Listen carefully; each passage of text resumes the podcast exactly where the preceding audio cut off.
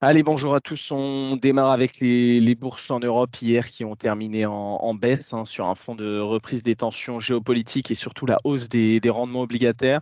Donc à Paris, on a un CAC qui a abandonné 0,91% à 6965 points. On a un DAX allemand qui a cédé 1,03, le FTSE britannique 1,14 et au final, on a un stock 600 qui a cédé 1,05%. Donc on a les tensions au Moyen-Orient qui ne s'étaient pas apaisées hier à la clôture malgré la visite du, du président américain Joe Biden en Israël, après le, bombardement hein, d'un hôpital de Gaza qui a poussé l'Iran et le Hezbollah à durcir le ton. Donc, signe de la nervosité des marchés, on a l'or qui a de nouveau touché un plus haut depuis début septembre au cours de la séance et on a le pétrole qui était toujours en, progression, euh, qui a été inquiet des, ramifications au niveau du, du conflit. Pardon. Au niveau des valeurs, on a le spécialiste des paiements Worldline qui a terminé en tête du CAC hein, à plus de 3,3% à quasiment 24 euros, qui a profité d'un article de Bloomberg affirmant que le fonds d'investissement CVC Capital Partners allait présenter une offre de rachat pour son concurrent italien Nexi. On a également Schneider Electric dans l'autre sens qui a perdu un peu plus de 3,4%, qui a souffert de la chute euh, du groupe d'ingénierie. Euh, au niveau de la Suisse et de la Suez ABB avec le recul de la demande des robots en Chine. Euh, le patron de la société prévenant que la faiblesse de ce marché devrait persister. Je termine avec ASML qui a chuté de quasiment 3,5% euh, après que la société ayant annoncé anticiper un chiffre d'affaires quasiment stable pour 2024, ce qui a pesé sur le secteur avec les indices des technos qui a abandonné plus de 2%. Au niveau des États-Unis, on a la bourse de New York qui a fini sur un net recul hein, hier, avec le même principe, les taux obligataires qui ont grimpé au plus haut quasiment depuis 2007. Et on avait toujours les inquiétudes par rapport au conflit. Donc on a un Dow Jones qui a perdu 0,98. On a un Nasdaq qui a cédé 1,62% et un S&P qui a lâché 1,4%. 34%. Euh, donc, je vous disais, le rendement des emprunts d'État américains à 10 ans a atteint un nouveau sommet hier en 16 ans et qui a touché 4,92% en séance. Et on est sur des niveaux supérieurs aujourd'hui. J'y reviendrai tout à l'heure. Au niveau des résultats, on avait euh, Netflix qui a publié après la, la, clôture, donc les résultats ont été très bons, annonçant un bond de 10% du nombre de ses abonnés et également de son bénéfice net trimestriel qui s'est affiché meilleur que prévu. Donc la plateforme a gagné 8,76 millions d'abonnés pour en atteindre plus de 247 millions fin septembre. Et donc l'action qui a clôturé dans le rouge gagnait presque 10% dans les échanges après clôture. Tesla, on était sur euh, l'inverse avec une surprise euh, négative euh, par rapport aux attentes des analystes. Donc on a le constructeur qui a rapporté des résultats au T3 qui étaient inférieurs aux prévisions avec un bénéfice, que ce soit pour le bénéfice ou le chiffre d'affaires, pardon, qui est ressorti à 23,35 milliards de dollars, qui est tout de même en progression. Et c'est la hausse des coûts hein, de production qui ont plombé les résultats du titre. Donc, on a le titre qui plongeait euh, de 4,78% euh, sur la fin de, de, la séance et qui, quand même, s'est un peu repris. Au niveau des échanges, après clôture, on avait Procter Gamble qui a été euh, salué hier pour des résultats qui étaient supérieurs. Et enfin, United Airlines qui a connu un trou d'air de quasiment moins 10% avec des résultats qui étaient meilleurs que prévus. Euh, mais pour autant, la compagnie a baissé ses prévisions pour le T4 du fait de l'augmentation du coût du kérosène, mais aussi de la possible suspension prolongée de ses vols vers et à destination de Tel Aviv. Ce matin, en Asie, on était dans la pro prolongation hein, du euh, euh, prolongement du de ce qui s'est passé au niveau de, de, des États-Unis avec un Japon qui perdait 1,6%. On était dans les mêmes ordres de grandeur au niveau de la Corée du Sud. L'Inde se tenait un peu mieux. Mais en Chine et à Hong Kong, on était quasiment en baisse de 2%. Au niveau de la micro, ce matin, on a pas mal de publications de résultats euh, sur les large caps. Donc, je vais commencer par Pernod, euh, qui publie un chiffre d'affaires euh, pour le T1. Il publie en décalé à 3,04 milliards d'euros, donc ce qui est inférieur au consensus qui était à 3,07. On a une croissance organique du groupe qui ressort négative à moins 2%, ce qui est légèrement meilleur que le consensus qui l'attendait à moins 2,5. Au niveau des, des, zones géographiques, on a l'Europe qui est en progression d'un pour cent, c'est inférieur au consensus. Les États-Unis sont en baisse de moins 9%, ce qui est euh, supérieur aux attentes du enfin inférieur aux attentes du consensus, dans le sens où le consensus l'attendait à moins 0,802. Euh, en Asie, en reste du monde, on est à l'équilibre et le, la société s'est dit confiante hein, pour ses objectifs 2023-2025, visant le haut de la fourchette de croissance organique de plus 4 à plus 7%. On avait les résultats de SAP avec un T3 qui est ressorti supérieur aux attentes à 7,74 milliards euh, contre un consensus à 7,73. Donc on a les revenus du cloud, en revanche, c'était attendu, qui sont légèrement inférieurs au consensus et qui ressortent à 3,47 contre 3,53 attendus. On a le bénéfice d'exploitation qui est en progression, hein, qui ressort à 2,28 milliards, avec une marge opérationnelle en hausse à 29,4 contre 27,8.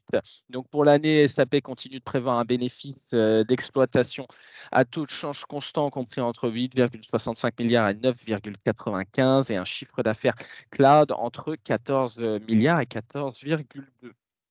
Euh, à noter qu'on a eu euh, cette nuit euh, les publications de TMCMC qui étaient en baisse hein, à l'image de ce qu'on a eu hier avec ASML, mais qui sont supérieures aux attentes pour le T3 et qui étaient boostées par l'augmentation de la demande de puces sur l'intelligence artificielle.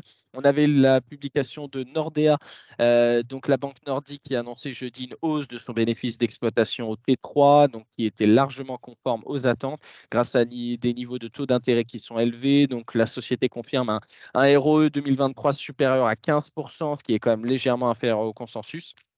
Et on a des niveaux de, de marge nette d'intérêt qui se ressortent à 1,91 milliard ce qui est largement supérieur au consensus. Et je terminerai avec Nestlé qui a publié ses résultats euh, pour le T3 avec un chiffre d'affaires qui ressort légèrement inférieur aux attentes et une croissance organique également à plus 6%. En revanche, le groupe confirme ses guidance et je laisse la parole à Nantes pour les mid and small. Oui, bonjour à tous. Je commence avec GL Event qui a publié un chiffre d'affaires T3 largement supérieur aux attentes à 325 millions d'euros, soit une croissance de plus 16,1%. Malgré la, très belle performance, hein, cette très belle performance réalisée au T3, le management ne fait que confirmer sa précédente guidance de croissance et s'attend donc à une progression du chiffre d'affaires de plus 8% sur l'année. Morel Prom, un chiffre d'affaires T3 qui s'établit à 193 millions d'euros. Les performances sont globalement en ligne.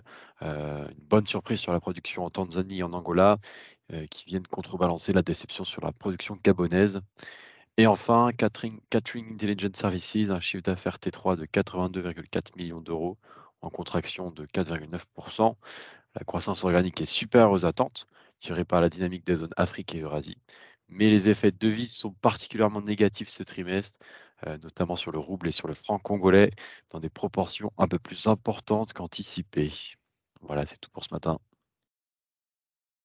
Merci Nathan. J'enchaîne avec euh, la devise, avec un euro-dollar qui reste, euh, on va dire, à l'équilibre autour des 1,0543. Et comme je vous disais, au niveau du 10 ans US, on se rapproche des, des plus hauts, presque des 5%. On est à 96, 80 ce matin. Et au niveau de son équivalent allemand, on est également en forte progression. On est autour des 2,95 65. Au niveau des matières premières, euh, l'or se tasse un peu après un enchaînement de belles séances. On est autour des quasiment des 1960 dollars l'once. Et au niveau du pétrole, on est également en légère baisse avec un WTI autour des 87 euros et un dollar pardon et un Brent autour des 91,13. Au niveau des recommandations broker, euh, saison des résultats oblige, on en a plusieurs modifications ce matin. Avec Amplifon, euh, Morgan Stanley maintient sa recommandation de pondération euh, en ligne avec un objectif de cours qui est légèrement réduit de 31,30 à 31. Sur ASML, on a Deutsche Bank qui maintient sa recommandation d'achat avec un objectif de cours qui est réduit de 665 à 640 euros et on a Goldman Sachs qui maintient sa recommandation d'achat euh, également avec un objectif de cours qui est réduit de 850 à 785 euros. Sur Infineon, on a Bernstein qui maintient sa recommandation de surperformance avec un objectif de cours qui est réduit de 50 à 45 euros. Sur Novo Nordisk, on a Alpha Value qui passe de vendre à accumuler avec un objectif de cours qui est relevé de 613 à 804 couronnes danoises. Et enfin, sur euh, Vinci, on a Barclays qui maintient sa recommandation de surpondérer avec un objectif de cours qui est cependant réduit de 125 à 120 euros. Au niveau des euh, statistiques attendues aujourd'hui, on aura aux États-Unis les chiffres hebdomadaires de l'emploi et l'indice euh, de la fête de Philadelphie à 14h30. On aura les chiffres de l'immobilier ancien à 16h et on aura une allocution pardon, de Jérôme Poel à 18 heures. À noter qu'on a d'autres publications aujourd'hui que je n'ai pas évoquées. On a Renault et Denred, par exemple, qui ont déjà publié. Ce soir, on aura Essilor et L'Oréal qui publieront après, bourse. Pardon. Je laisse la parole à Lionel pour l'analyse technique. Oui, bonjour. en préouverture, c'est moins bien sur le CAC puisqu'on on, s'apprête à, à, passer sous les 6900 points. 6950 points, pardon, on serait autour de 6900 points en préouverture. Donc on enfonce le support court terme de cette semaine et de la semaine dernière. Euh, prochain support, euh, plus important, celui-là, c'est les 6800 points. C'est notre gros pipeau moyen terme, un support en 2023, résistance en 2022. Donc ça, c'est le prochain support si on ne parvient pas à réintégrer rapidement au-dessus de 6950. Notez que le temps sur les marchés US reste plus fort hein, sur le S&P 500. On est certes sous la moyenne mobile 50 jours, mais encore sensiblement au-dessus de la moyenne mobile 200 jours haussière. Tendance plus forte côté US, ça, ça ne change pas. Et donc, côté taux, effectivement, sur le 10 ans US, on, est en train de dépasser euh, le pic du spike de, début octobre, hein, qui était vers 4,88. Euh, là, on dépasse ce niveau-là, on se rapproche des 5%. Euh, on devra avoir du coup à nouveau une, entrée en zone de surachat. On va voir si on a une divergence du RSI en zone de surachat.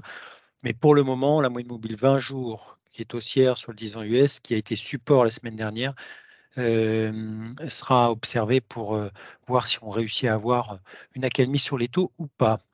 Bonne séance. Merci Lionel. Je laisse la parole à Thierry qui j'espère va pouvoir nous faire le débrief du comité.